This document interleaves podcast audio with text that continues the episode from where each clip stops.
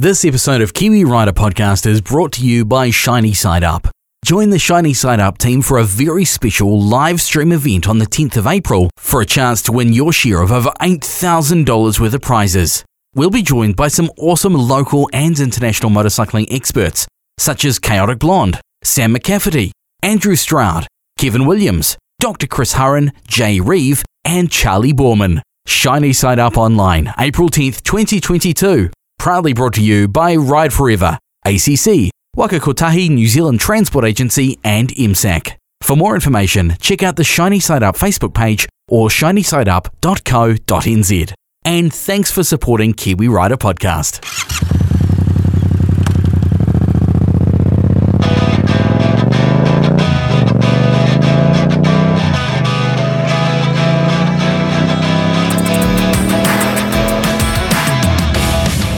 Hello and welcome to Kiwi Rider Podcast. My name is Ray Heron. Great to have you along. If you haven't already, hit that subscribe button. If this is your first episode of Kiwi Rider Podcast you've listened to, welcome. Great to have you along. Later in the show, we're going to be catching up with the big man on campus as far as ACC, Ride Forever, and Shiny Side Up goes. We're going to be talking to Dave Kelty. Uh, we're going to put some hard questions to him. We're going to find out more information about Shiny Side Up online on the 10th of April. But before we go any further, we need to catch up with Todd Heslin, old mate Todd, about uh, his recent track escapades. Real. Real. Real. Real Kiwi. Riders. Real. Real. Real. Kiwi Riders. Real Kiwi Riders. Time to catch up once again with old mate Todd, Todd Heslin. G'day, Todd. Last time we spoke, you were getting ready to go up north for a massive road trip, two days on track up at Hampton Downs with California Superbike School. Yes, thank you for having me back. And it wasn't Hampton Downs, it was Pukekohe. Oh, was it? I thought you said Hampton Yes. Downs. Oh, Pukekohe. No, no. Actually, I believe last time we we all, we recorded this, I corrected you, so that's going to be fun. Oh, well, whatever. One of those tracks up there. I've never been One to either those. of them. it's a lie, actually. you I, should. I did some, uh, when I had a ute, I did some rescue uh, work around uh, Hampton Downs, but I've never been to Pukekohe. All right. Uh, so start from the start. You got on the road uh, on, what was it, like Wednesday? Yep, Wednesday morning, I uh, I made the decision because it was about uh, seven hours to get up there plus a few stops.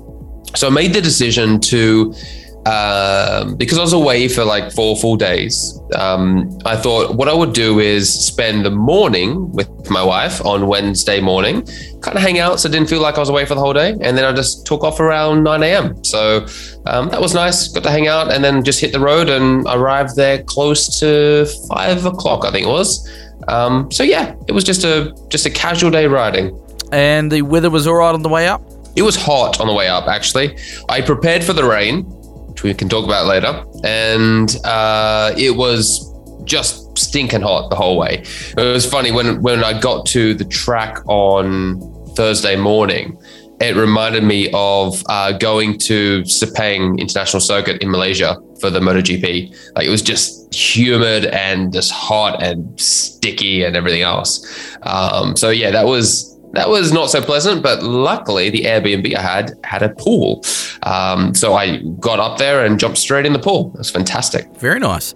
Um, you rode up there on the Tiger, and all the gear was safely stowed in the Evo 60 Jetstream pack on the Evo rack on the back of the Tiger, yeah? That's right. Yep. I reused the pack again from the last track day I did. And yeah, it all fits in. I actually forgot. Oh, I'll go again. So I actually forgot that the uh, it has the expansion zipper. So I was squeezing everything in, trying to make it all fit. And then I looked down, I'm like, oh, I can give myself an extra inch of room. So unzipped that, lifted it all up, and everything fit in perfectly. I still have my Kriega backpack though, because I wanted to have some things on me, um, and everything else, particularly like the boots and the uh, full tracksuit and my chest protector and back protector. All that was in the um, Ventura pack. And you didn't believe me that that would be a pretty good solution, did you? If you want to check out the I didn't. installation video, um, head to YouTube and search out T7 Adventures uh, on YouTube. Um, it's all there. Plus, motonz.com is a story on it as well. Uh, but yeah, Todd, uh, late last year saying, "Oh, I need to go do motor, um, do track stuff, and I need to take all this gear." And I said to him, "Tell you what, Evo 60 pack on the back of your bike. There'll be a rack for it from Ventura, and you'll be away laughing." Oh, I don't know about that. No, Sorted. Yeah, you were right. I, I just had a perception that the uh, race suit wouldn't fold up as well as it did. But yeah, you when you fold at the knees and fold at the elbows, the whole thing kind of turns into a little pack, which is quite nice. You So- actually used that um, that that setup for other things recently too, like a trip to Mitre 10. I did, yeah, yeah. I was uh, set out, uh, sent out by my wife to get some pots, um, some plastic pots from Mitre 10. I thought, you know what? Instead of holding it under my jacket, I'll just throw it into the Ventura rack. um, yeah, so like you know, obviously we we did a video on this. I was really surprised with how quick it is to throw on the bike because I don't keep it on the whole time. But pop the rack in, put the big sixty liter thing on, which had plenty of room, more than I needed. But it was really quick. So yeah, beats a top box. How did it handle uh, all that way riding? Did you? Is it like oh, I didn't even notice it was there, or I could feel the weight, or did it catch the wind? What's the story? So it doesn't catch the wind. You do feel the weight if you load it up. If you don't load it up, you won't feel it. Um, I do. We the way we installed it in the video is the way I kept it. So it's facing forward. So the weight's a lot closer to me. So the as opposed to kind of over the back. pillion seat as opposed to hanging Yeah. over the tail. Exactly. Yeah, exactly. So that worked well. Um, I didn't need to adjust my preload to uh, make it work, but I could feel the bike handling a slightly bit different. So two turns of preload would have sorted that out, but I didn't bother. Actually, to be fair, it it happened when I went up to um, Manfield as well. I packed my tools at the very bottom of the kit. So I'm riding down the road. I'm like, oh, I should adjust my preload. And I realized I have to take my whole race suit and everything out to get to my uh, T wrench to be able to change my preload. So that was that's always my fault. Um, but yeah, it, it felt fine. It handled reasonably well. Um, there's definitely that notice. It's, it's just like when you put a, um, a pillion on the back, you just notice notice the bike doesn't turn quite as quick, doesn't flick into the corners as well. So you just have to be mindful of that and um, not push the front too much. Always a, a bit of a compromise when you've got to carry luggage on a bike, right? Totally, totally. And uh, you're uh, you're doing a trip too soon, so you've been putting luggage on your bike. Yes. We'll talk about that afterwards because I'm really keen to hear about Okay. California Superbike School. Okay. So you got up to uh, to to Pukekohe. You um, had two days on track, Thursday, Friday. Uh, tell us about it. What what did you do? What, was it was it just get up there, sign in, go for it, or what? So I did level one and level two, um, and there's also level three and four. Level one was pretty much. Oh, I should say both days there was really only one session on each day where you were using your brakes. Pretty much both days are really focused on other fundamental skills of riding that sort of the, the not using your brakes encourages you to really focus on the skill as opposed to just trying to be fast. Because once you take your brakes away, you, you can't just go out there and go flat out because you you got that limitation where you're going to pick off where you're going to close the throttle. Um, so the first first session of the first day was all about throttle control. Um, they they take a really good approach where you go to classroom, you go through a 20 minute class, and then you talk about something, and then you get on track, you practice it, and then after that session, you go immediately to your coach. Everyone has a coach that's assigned to them. Uh, a coach looks after three people, and um, they will give you some direct feedback from that 20 minute session that they saw you on track. So, what they saw you doing wrong, what they saw you where you did really well. Um, and they also kind of will grab you on track and say like hey like follow me or they'll point out something that they see you're not doing um, that's very specific to the one skill you're working on so first day was really just about throttle control and turn in points and really having a good perception of where we are in time and space on the track. Um, and then that was that was great. A lot of people who just did level one um, got a lot out of it. Um, but then I obviously went on to do level two in the second day. Brilliant. And level two was more of the same, but the next step.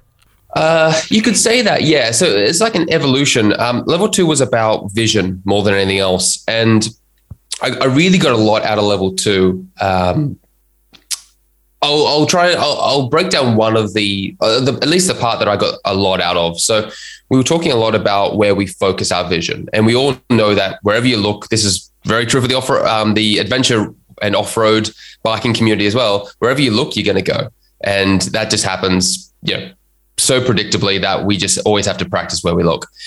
One of the things that they really narrowed in on for the Superbike school was the idea of uh, the periphery vision and how good our periphery vision is at judging uh, motion and distance and speed.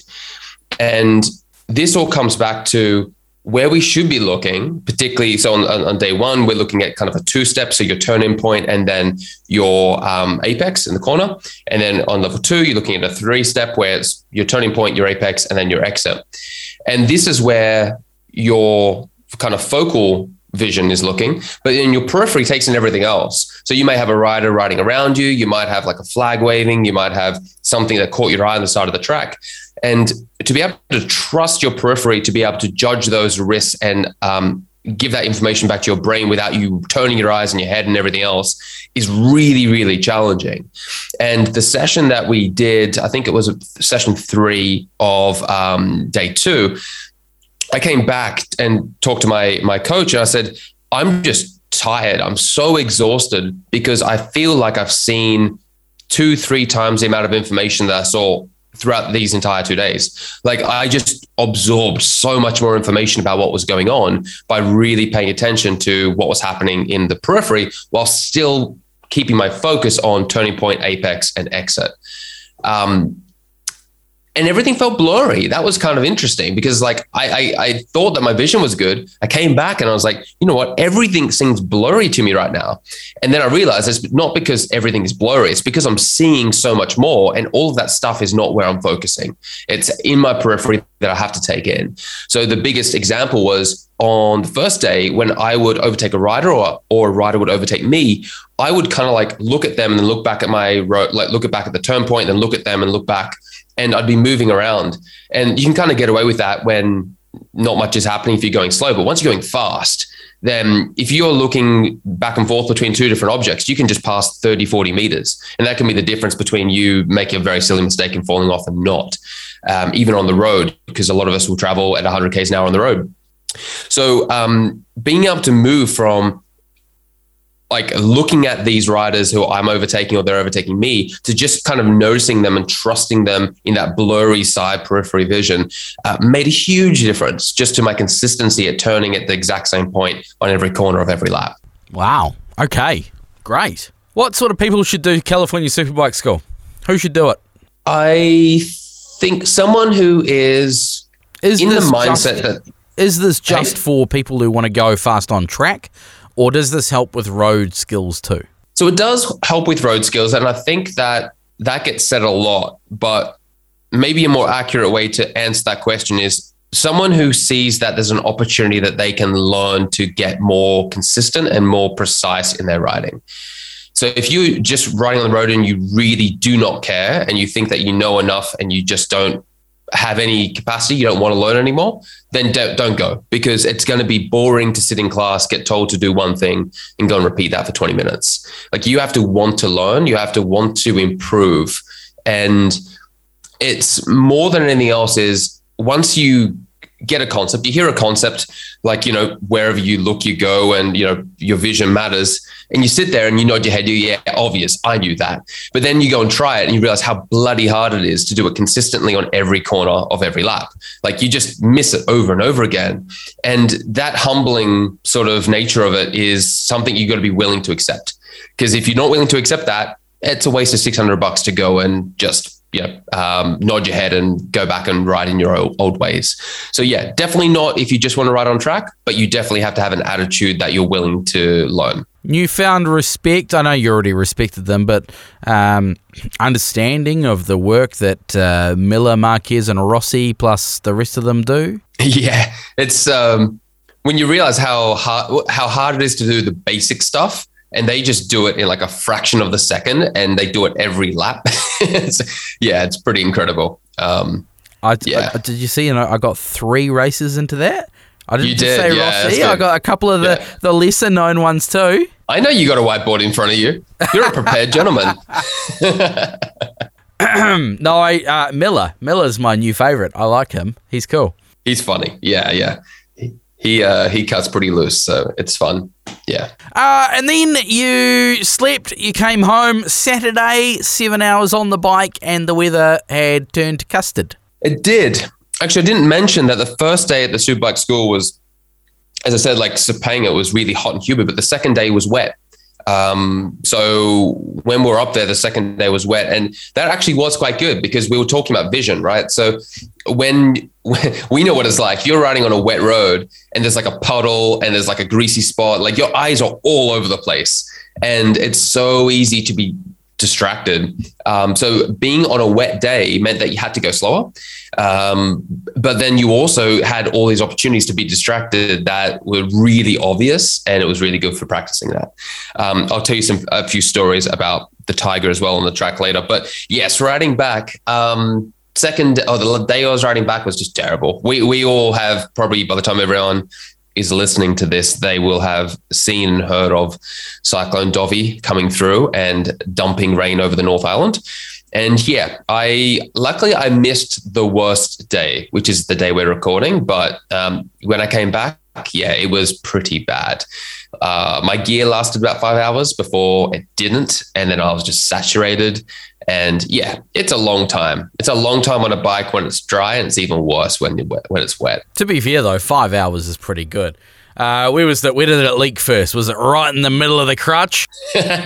uh, no, that was that was almost last. Um, oh, really? Yeah. Okay. Yeah. So I I think my gloves le- leaked first because they're um you know like race gloves. They're they're leather and nice, but they don't they're not made for um, supporting hours of water.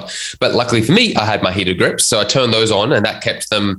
Um, they kept the blood in my hands, which is good. It wasn't necessarily cold, but you know what it's like when your hands like are, are submerged in water for that long. They're just wrinkly, and you got no feel. So having the heated grips helped.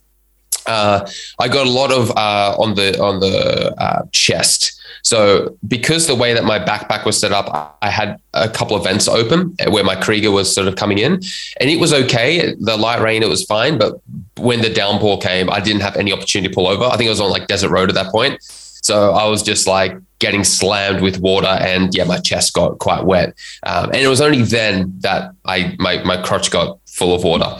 So um, I can say the Revit gear is pretty good because it's got the independent lining on the inside, so that's good. But like if it, it leaked, if lining. it leaked with your vents open, that's to be expected. yeah, no, that's that's we call that rider error. Yeah. but it did last pretty well until then. Nice one. Well, I'm, I'm glad you, you learned some stuff and had a blast while you're up there. Um, I was going to say something else, but uh, actually, I uh, I did a road trip um, about two years ago when I was still riding the uh, MT07, and I one day I rode up to Taihape, which was you know a yep. nice little uh, jaunt, and then from Taihape we were doing the Gentle Annie, so Taihape, Napier, and then all the way down to Wellington in one day. And within Ooh, that's a lot in a day. Within half an hour of getting on the Gentle Annie, within half an hour of leaving Taihape, it started raining, and I was drenched. Then uh, I remember standing up, getting off the bike, standing up in Napier or Hastings, and water just running down my leg and then I had to ride from there all the way down State Highway 2 to Wellington in the wet. And it was, and I had heated grips. One heated grip died, so I had, I think it was the left one still working. I was wearing motocross gloves, so they were just never going to be waterproof. Uh, my hands looked like wrinkled up old prunes. It's not fun riding in the rain. It's not, it's not if you're not prepared for it or if you weren't prepared to do it for that long right? It's okay if you've got good gear, you can do an hour. And it's like, oh, that's a bit chilly. Go have a shower. Mm. but when it's like for a long, a long number of hours, you know, when you know you're like two or three hours from home, and it's just I, you think you're like you're done. Like I, I'm ready to jump off right now, but I really can't. I just have to keep going and that, that last hour is always the worst. In fact, while we're sharing stories, one time uh, on my very, very first bike, Honda VT250F, a 1986 model, could have been an 84 model, one of those anyway, uh, rode from Invercargill to Christchurch on a Friday night. And uh, we're talking like it's South Island. It's the south of the south. It was pretty cold, and I remember getting into Christchurch yeah. um, quite late and you know when you're that cold you're chilled to you're, you're chilled to the core. And it like yeah. a quick shower is just not going to warm you up. You're actually cold and shivering for about three hours. I believe they call it they call that hypothermia. Potentially.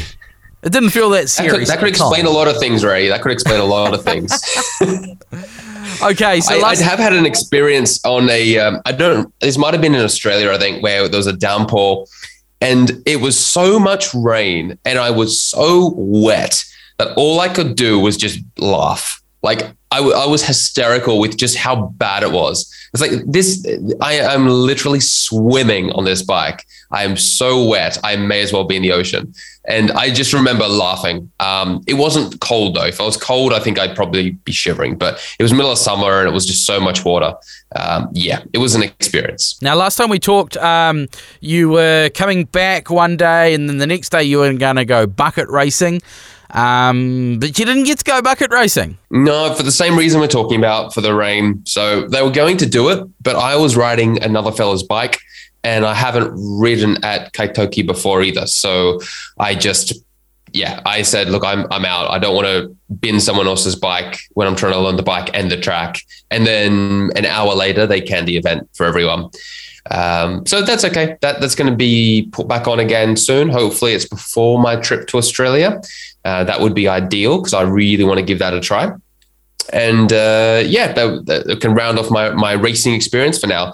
Did have a good chat with uh, Chappie about the um, the rental bikes they're running for um, the Moto TT events. They got a little Ninja 300, so I reckon I'll probably take that out one one track day soon and uh, give a little bike a try because I, I think I pushed the Tiger about as far as the tiger will scream uh, before either it or me gave up. So uh, how is the tiger? Is the it. tiger still talking to you? Uh, yeah, yeah. I, I had to go down to uh, check the vitals today. Um, she didn't look too happy with me. Probably uh, about due for an oil change, I'd say. Yeah, I'm pretty much on five thousand dollars. Sorry, five thousand dollars, five thousand kilometers since I last did it, and since then I've done three days on track. So yeah, it's it's definitely due to uh, replace some of those consumables. I was actually worried that I had a fork seal leak, but it was just the dirt and grime from the road when I brought it back home that it was just pooling up on the ground uh, from all the water. But it, there was no more, there was no oil there today. So lucky for me, I feel like it is. So it's either all good or you've or you've lost all the oil on the road back. Yeah, pretty much. Yeah, yeah, exactly. you don't need one fork; it's fine. Um, but yeah, the Tiger did great on track. Uh, it performed really well. Uh, I, I love I love the delta between not the virus um, the the the difference I should say between when people see the bike and they're like oh okay you be you be safe on that big bike out there. And then you go slamming around the track and they're like oh that thing goes pretty pretty pretty good. Uh, what what's what sort of tires do you have on that thing um, but yeah, it's it's fun. Um, well, I think I told you uh, last, for anyone who knows the track, um, the last turn, turn. Hang on, I got a map in front of me. Turn eleven of Pukekohe um, is kind of quite bumpy. Uh, so it's a right hand corner. Uh, it's like fourth gear, almost flat out in the Tiger. And by the end of the first day, I was scraping the right peg, kind of with those bumps, just kind of jamming the bike up and down. But the suspension was running really well. So I, yeah, felt really safe. I didn't really feel like I was properly at my limit over the over those two days, even though the bike was performing really, really well. Um, the only thing that caught me out was nearly losing the front on the wet day because it, the you know it's a 21 inch front rim. You just don't have a lot of rubber on the road. Um, and then also coming down the straight, uh, there seems to be like a bit of a river crossing the track. So I'm like fourth gear, absolutely flat out. I don't know how fast that would be because we covered up our speedo. Um, but I'm going down the, the, the, front straight, and then all of a sudden the back wheel just starts drifting sideways. Um, quite a surreal experience. Um, so I tried it again the next lap, and the same thing happened. And I realized, okay, that's my that's my cue. I should not hold it flat out for that portion of the track because there's clearly something on there. Um, but yeah, everywhere else it was fantastic. It's performing really well. Whoever says you can't push a 21 inch front wheel is They've never tried. They've never tried. Those, those things are incredibly more capable than people will give it credit on YouTube. There's a whole, ooh, 21 inch front wheel. Can't push this bike as much as you can with a 19, but uh, you can push them pretty hard. Sounds like an epic adventure for anyone thinking about uh, getting on track. Uh, you'd highly recommend California Superbike School. Yeah, absolutely. I believe they've got uh, they've got one in April, but that's going to be nearly sold out. So uh, I think the next one's going to be November. Um, that they're going to run some. I think they may be doing Manfield as well as Pukekohe, so uh, we can get cover a bit more of the country, at least in North Island. Brilliant. Well, I'll look forward to catching up with the next uh, adventure. Yes, absolutely. I think next time I'll be taking that little Ninja 300 on a track day, so we'll talk about that. Uh, I've honestly never had a decent experience, a decent. I've never had a long period of time on a sport bike before. I've done like a test ride of an R1, uh, and I've ridden a mate's little something 250. But yeah, I've never actually had good time on a sport bike. So it'd be fun to just take a little 300 and smash it around the track. Figure out if I know how to ride a, a sport bike compared to an adventure bike. So keep up to date with Todd's uh, track adventures, just hit that subscribe button. Um, share this podcast with a riding buddy of yours, and I'm sure they'll find it uh, entertaining. Todd, thanks for your time. My pleasure. And catching up now, I've been talking about it for a long time. Shiny Side Up, the online event is happening on the 10th of April. Catching up now with uh, a big man on campus as far as Shiny Side Up goes, Ride Forever, and of course over at ACC as well. Uh, Dave Kelty. G'day, Dave. How you doing? I'm good, Ray. How are you keeping yourself? Yeah, ticking along, ticking along.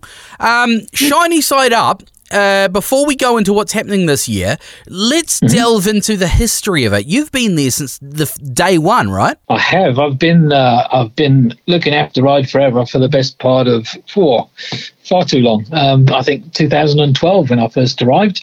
Um, jumped jumped in and out a couple of times, but here I am back again and uh, and giving it another nudge. Um, so, history of the, of the event uh, it came up from 2016 uh, which I'm sure a few of the local Wellington team will will remember. Um, it was uh, it was it was bas- basically around um, working out what we could do um, for riders that hadn't already been done, and I think that's the that's the main thing that that, that we struggled with, um, something new and something engaging. Um, and speaking with Wellington Council, um, they were keen to, to run an event of some sort, uh, and, uh, and and this is basically the, the start of it. Um, obviously, I had a few contacts here and there um, from from the UK and from the US. This is where, where we first got in contact with Brittany, Brittany Morrow. Um, and that first year's event, um, we we expected, you know, a few people to come along and and. Uh, and we had 1,500, maybe more, turn up on the day. Uh, it was an absolutely fantastic event. Uh, got some really good promotion, uh, and and at the end of the day, uh, the following year, we got all the councils coming back to us saying, "Why didn't it happen in my area?" Um, so, so, that first event was the um, was a bike fest event up at Southward Car Museum, right? That's right. Yeah. So this one off. It was was what it was supposed to be a one off event. Uh, celebrate everything great about riding, um, but then show everybody what the what what what the government is doing and, and present on on Ride Forever, so people got got to know more about it. Um, I was there to answer everybody's questions, of course. Uh, you know, there's there's quite a lot stuck in my head over the years, um, so it was really about about putting putting people's uh, concerns to, to bed, um, being able to answer the questions that, that have been rummaging around and, and proliferating around the scene for a while, and, and getting direct source. Um, but but so it was really about celebrating the motorcycle you know, world and, and bringing us all together for for a really exciting event. Um, and then pre- preventing opportunities to, to register for Ride Forever so people could give it a go, um, do presentations from, from overseas experts. So it's not just government saying, oh, we know what's going on. You know, we've got some real experts in the room that'll confirm, you know, what we're saying. So yeah, really good event. And from there, it just grew, didn't it? Um, it, it grew oh. into um, a, a, few bike fest events around the traps, and then over the years, you brought in the talk series events, which go into a lot mm. more smaller markets around the place. To uh, to the first year that I was involved, 2020, we had, I believe, 11 talk series events across the country and four bike fests. That, that's right. Uh, so the bike fests were the all-day live events. Um, the talk fest was a way of us um, getting getting into regions that we we obviously weren't going to be able to full, put on a full-sized uh, bike fest.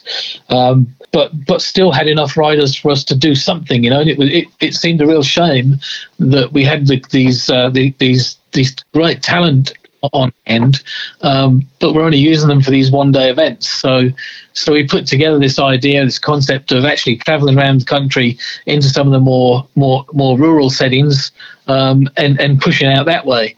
Um, that again started, like you say, with with half a dozen of those, um, and then it's grown. And I think this year we were we were planning on on nearly four, on, on 14 of those Talkfest events, but unfortunately, due to due to COVID, and everybody knows the impact that that's had on, on the country and events in particular. Um, we've had to cut them back, and uh, and last last year we we put together an, an online event um, over a very very short period. Um, because everybody, you know, all the talent was lined up. There was a lot of investment, um, so we thought, right, if we can't put on the, the physical events, then then how do we present online? Um, so so we went through through an online process um, and did a did a six hour Sunday event. Um, really well received. It was a fantastic event. Um, so this year um, we we had planned to do like I say 14 talk fests and I think it was three or four um, of the of the of the bike fest events. Uh, but COVID's put paid to all that, and uh, and but what we what that has enabled us to do then is as as we've had to cancel them as as we've got closer to delivery, um, we our focus now is on delivering a really special um, online event. And the great thing about online is that anybody in the country can tune in. Doesn't matter where you are doesn't matter if it's just you've just got your mobile available, whether you're sitting on your couch watching your TV, you can tune in on your smart TV. There's so many ways to get to get on board this time, and so hopefully we reach into every every rider's uh, back pocket and they get their phone out and uh, and they and they carry take take notice and and have a look and see what's going on. Now we are going to dive deeply into what we can expect for the online event this year, but before we go too mm. far into that, I just did I did want to clarify one little point, and that was sure. uh, that the the talk series and the bike fest events were actually being planned. Now I've heard a couple of people say, ah, bloody government just wants to penny pinch. They've spent too much money on COVID response and they can't afford to do bike fest and talk series stuff. No, no, no they were actually in the pipeline, weren't they? They, they went all the way to the executive and they said, we can't do it in the current yeah. climate. Yeah, that's absolutely correct. Um, we had everything from Invercargill um, right up to in, into the into the far north where we were intending to get into this year across the board. We had heaps planned.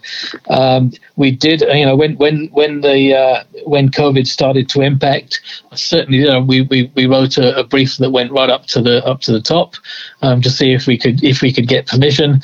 Um, unfortunately, um, the answer was no.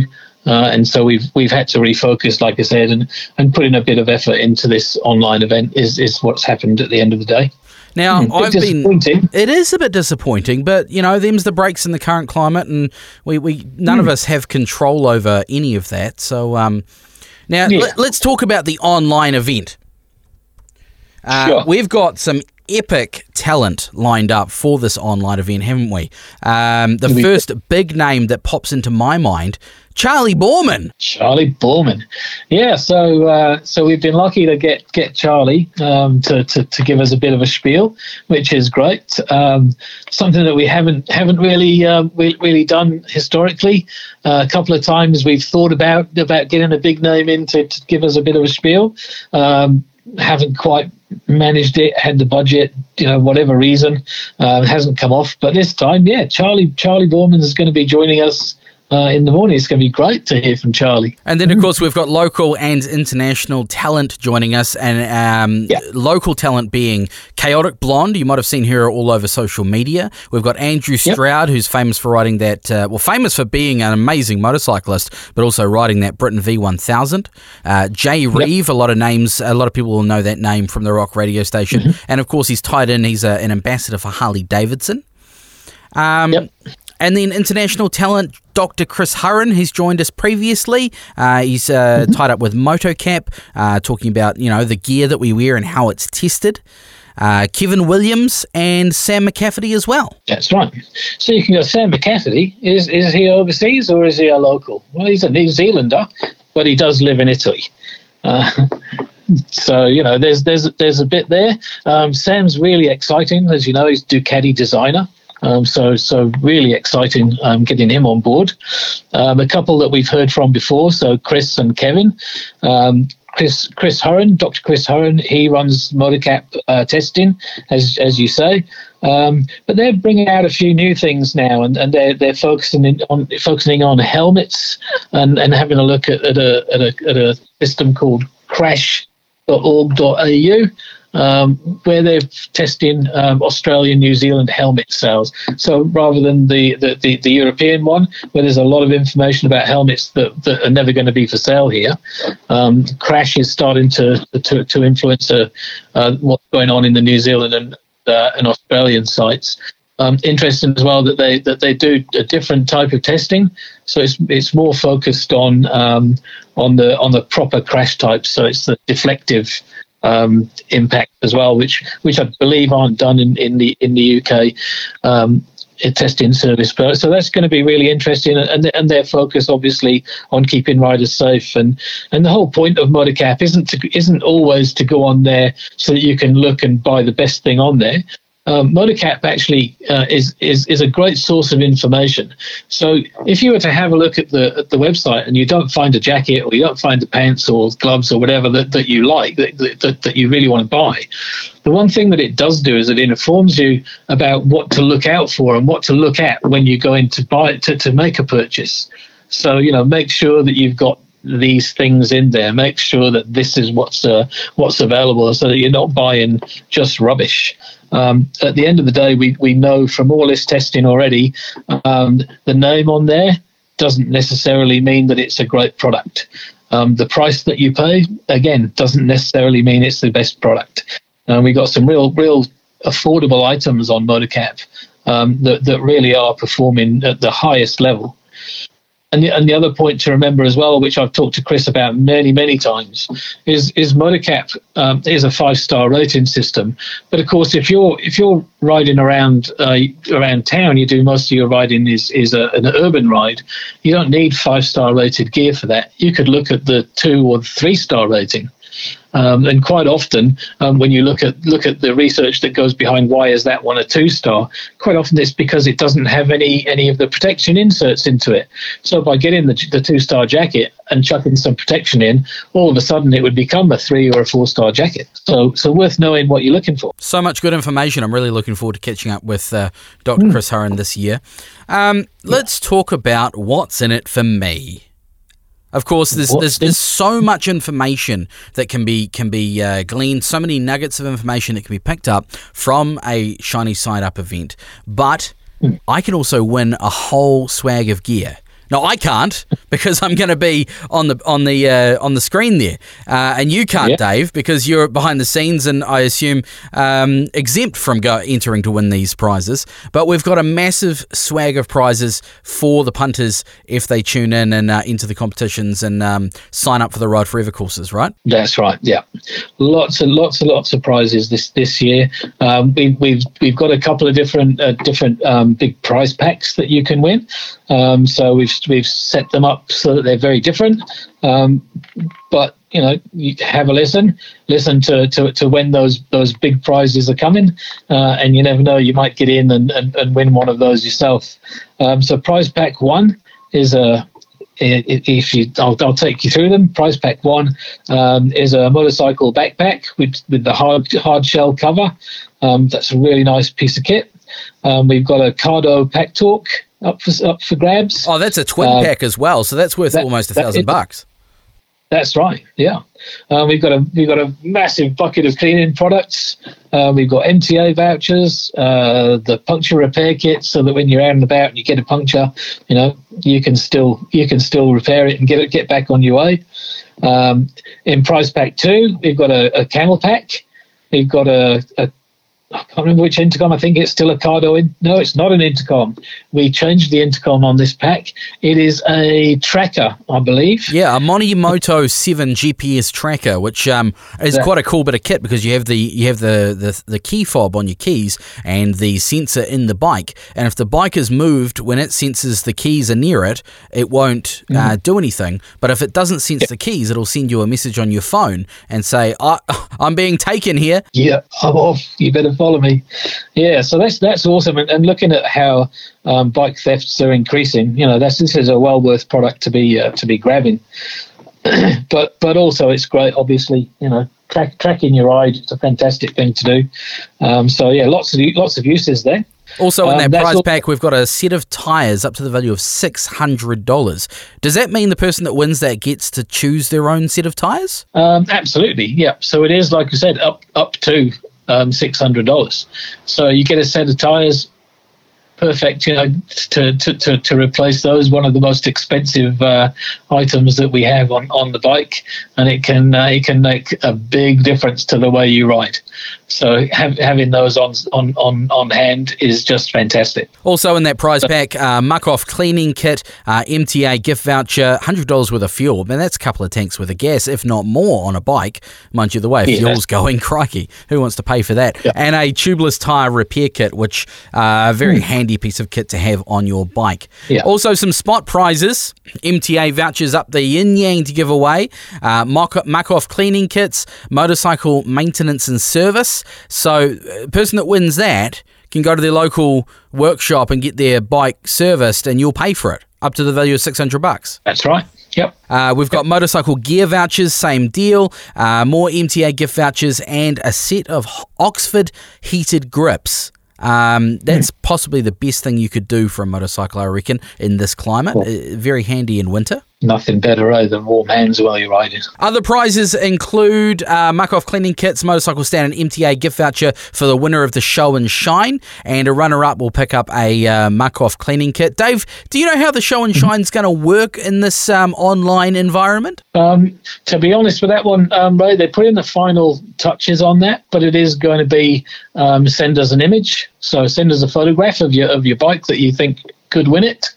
Um, we'll have a look at that, and that's whether or not we're still debating how how we're going to um, to get down to that final um, choice. Because obviously, if we get a thousand entries, then that's us having to look through a thousand uh, thousand images to try and decide on which is the best one. And we'll all have our ideas, so you know that could end up with being a bit of an argument. but I think at the end of the day, uh, the mechanics that sit behind it uh, will have that worked out well in advance. Um, but we certainly have uh, have decided that it'll be a, a photograph image. Obviously, you can't show us; you, we can't come and have a look. So you submit your photograph, and then we'll work out the system that uh, that allows us to choose the best one. There's also an online sh- uh, survey running uh, up through the event. So if you uh, take part in that survey, you'll be in the draw for an MTA gift voucher. It's a value of up $100. Uh, a brilliant way for Ride Forever and, and the uh, parties that be to get a little bit of information from the punters as well there, Dave. Yeah, ab- absolutely. Um, there's there's also a, a, a main prize of uh, of riding free for a year. So what what that's gonna gonna entail is uh, is we will pay your rego, we'll pay your warrant, not the any repairs that need to be done, obviously, but the cost of your warrant. Um, we'll give you uh, an MTO voucher for fuel for the for the year. Um, we'll give you tires and a service. Ah, So- and this is uh, so if people sign up for the Ride Forever course and then complete it within six months, they're in the draw for that Ride for a Year for free prize pack. Uh, T's and C's apply, of course, but uh, to the value of about two two thousand two hundred dollars. Yes, about that. Yep. Wow, massive amount of prizes. Um, and then we've got one. Now I think this is a cunning one. One little sneaky one. If you want to go in the draw for a massive uh, butcher's barbecue box, uh, we've talked Oh, about yeah. some wicked prizes there, but. To be honest, you and I, Dave, the barbecue box would, would go down pretty well. All you need to do is head on to uh, shinysideup.co.nz, register your interest, and you'll get a reminder when the uh, when the live stream starts happening. And if you just register your interest, you're in the draw for that massive butcher's barbecue box. That's right.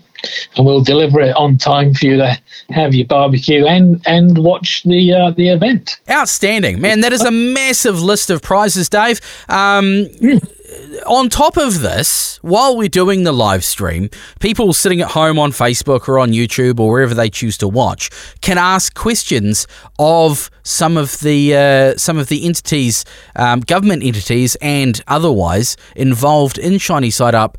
Um, we're talking New Zealand Police, MSAC, ACC, NZTA. That's right, isn't it? Yep, that's right. So we'll all be uh, all be available to answer any questions that you might have, um, and anything at all.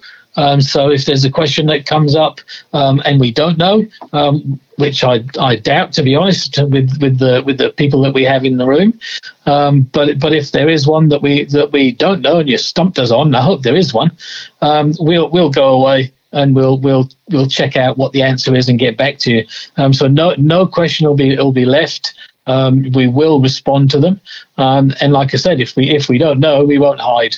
Um, we'll let you know that we don't know the answer to that one, and we'll get the answer for you and post it up so that you you get a response, you get an answer to your question. What are some of the Yeah. normal questions that you get at these sorts of events? I'm picking the number one question you get is why is my registration so expensive? Oh, you nailed it!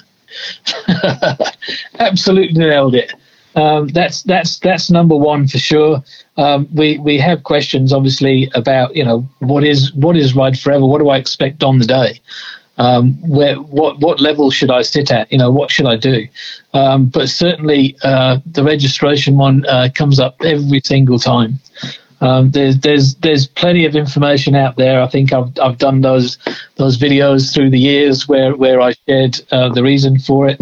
Um, it's it's fairly simple. It's it's it's basic math, mathematics at the end of the day, right? Um, the cost the cost of managing motorcycle claims, um, I think last year was 129 million dollars. And that essentially Now- comes down to the fact that even a fender bender on a motorcycle is more likely to cause injury than a fender bender in a car, right? Abs- absolutely. Um, you know, we don't have the safety cage. We don't have the airbags. You know, we are our airbags unless you've gone out and purchased a thousand dollar airbag jacket. Um, and, and there's not too many of those out there at the moment. Um, but I, but I really hope that they do take off um, because they do work. Uh, but what what's interesting, I guess, is is you look at that 129 million dollars. Um, we only collect 23 million dollars direct from Rego. So we're, we're not even close to paying, um, you know, all of our fees. Not not even not even nearly. Uh, the rest of it comes from other road users' contributions, and you get the argument about, oh yeah, but they're always at fault. You know, it's them that knock us off. Well, well, guess what? That that's not true. Seventy percent, roughly, uh, of, of bike bike crashes are actually the rider's fault. Um, more likely in a in a in an urban setting that it's another vehicle going to be involved, um, but out in a, a rural setting where we all like to go and play, um, we do we do things wrong. We get it wrong in a corner very very often. Um, right right hand running off the road, uh, yeah, same left hand left hand getting into the other other other lane. It's it's just not pretty, and we're getting it wrong every year. The same crashes over and over and over again. Um, so you know we, we see it all the time. Um, motorcyclists getting it wrong in a corner, uh, overtaking is uh, is a really bad one um, for motorcyclists. Um, if you have a look through the through the fatal claims, um, and they're all available on on on uh, the MOT site. Um, yeah, overtaking is is a, a terrible one for us, um, and like I say, getting it wrong in a bend um, is is right up there, and, and we see it all the time. And one more that uh, pops up quite regularly, one rebuttal to uh, to that is that people have this conception that uh, off-road farm bikes, trail bikes, motocross, uh, all of those accidents kind of come straight into the motorcycle side of things. They think that the government just see that and go, "Oh, it's on a motorbike. It, it must have been, you know, that those stats count towards the road crashes." But they don't, do they? No. So that that's been one of those ongoing myths that's gone on forever.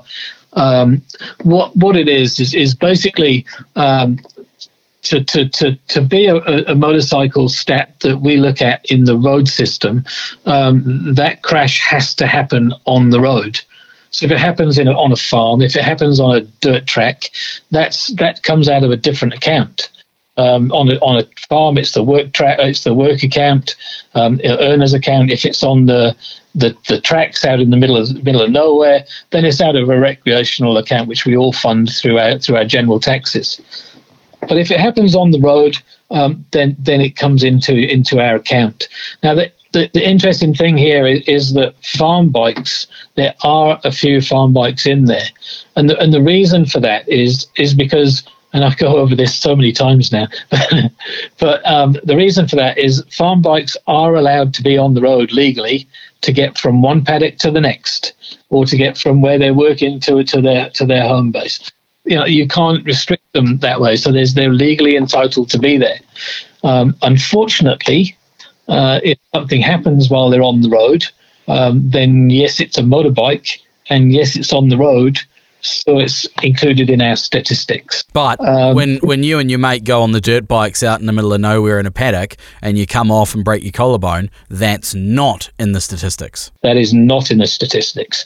The only way it could be in the statistics, and this is where we see uh, a, a, bit of a problem, I guess. Um, dirt bike riders locally, and like you say, I'm I'm I'm I'm in the Nui, so you know I see I see it here as well. Um, if you were to get your dirt bike, put it on the back of your truck or in a on a trailer, take it to your local um, your local fire breaks or whatever, and go and play, no problem at all. Um, however, what you see most often is riders riding through their local streets to get to the places they want to ride. Um, but while they're doing that, if they come off or if there's a crash, um, then obviously, again, that's a motorbike. It's on the road. It's included in our stats. So yes, there are um, trail bikes and there are farm bikes, um, but they're very specific about when that occurs, um, and there aren't very many of them. So it's not like removing them is going to make a huge difference. It probably won't make any.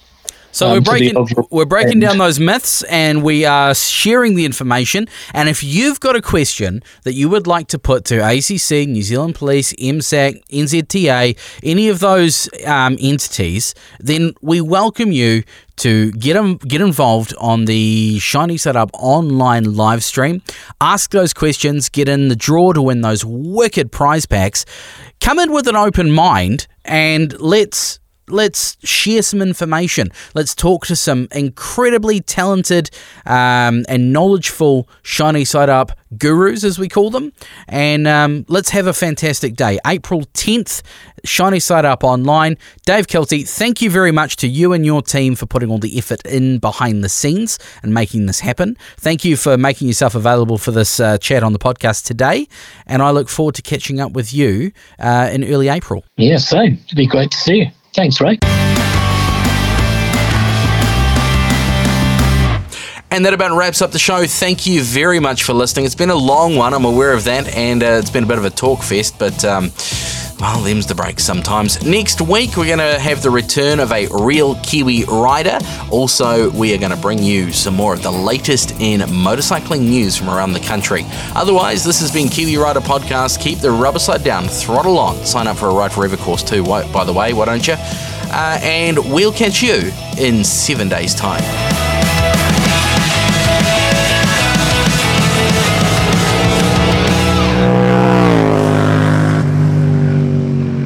This episode of Kiwi Rider Podcast was brought to you by Shiny Side Up. Join the Shiny Side Up team for a very special live stream event on the 10th of April for a chance to win your share of over $8,000 worth of prizes. We'll be joined by some awesome local and international motorcycling experts, such as Chaotic Blonde, Sam McCafferty, Andrew Stroud, Kevin Williams, Dr. Chris Hurren, Jay Reeve, and Charley Boorman. Shiny Side Up Online, April 10th, 2022 proudly brought to you by Ride Forever, ACC, Waka Kotahi New Zealand Transport Agency, and MSAC. For more information, check out the Shiny Side Up Facebook page or shinysideup.co.nz. And thanks for supporting Kiwi Rider Podcast.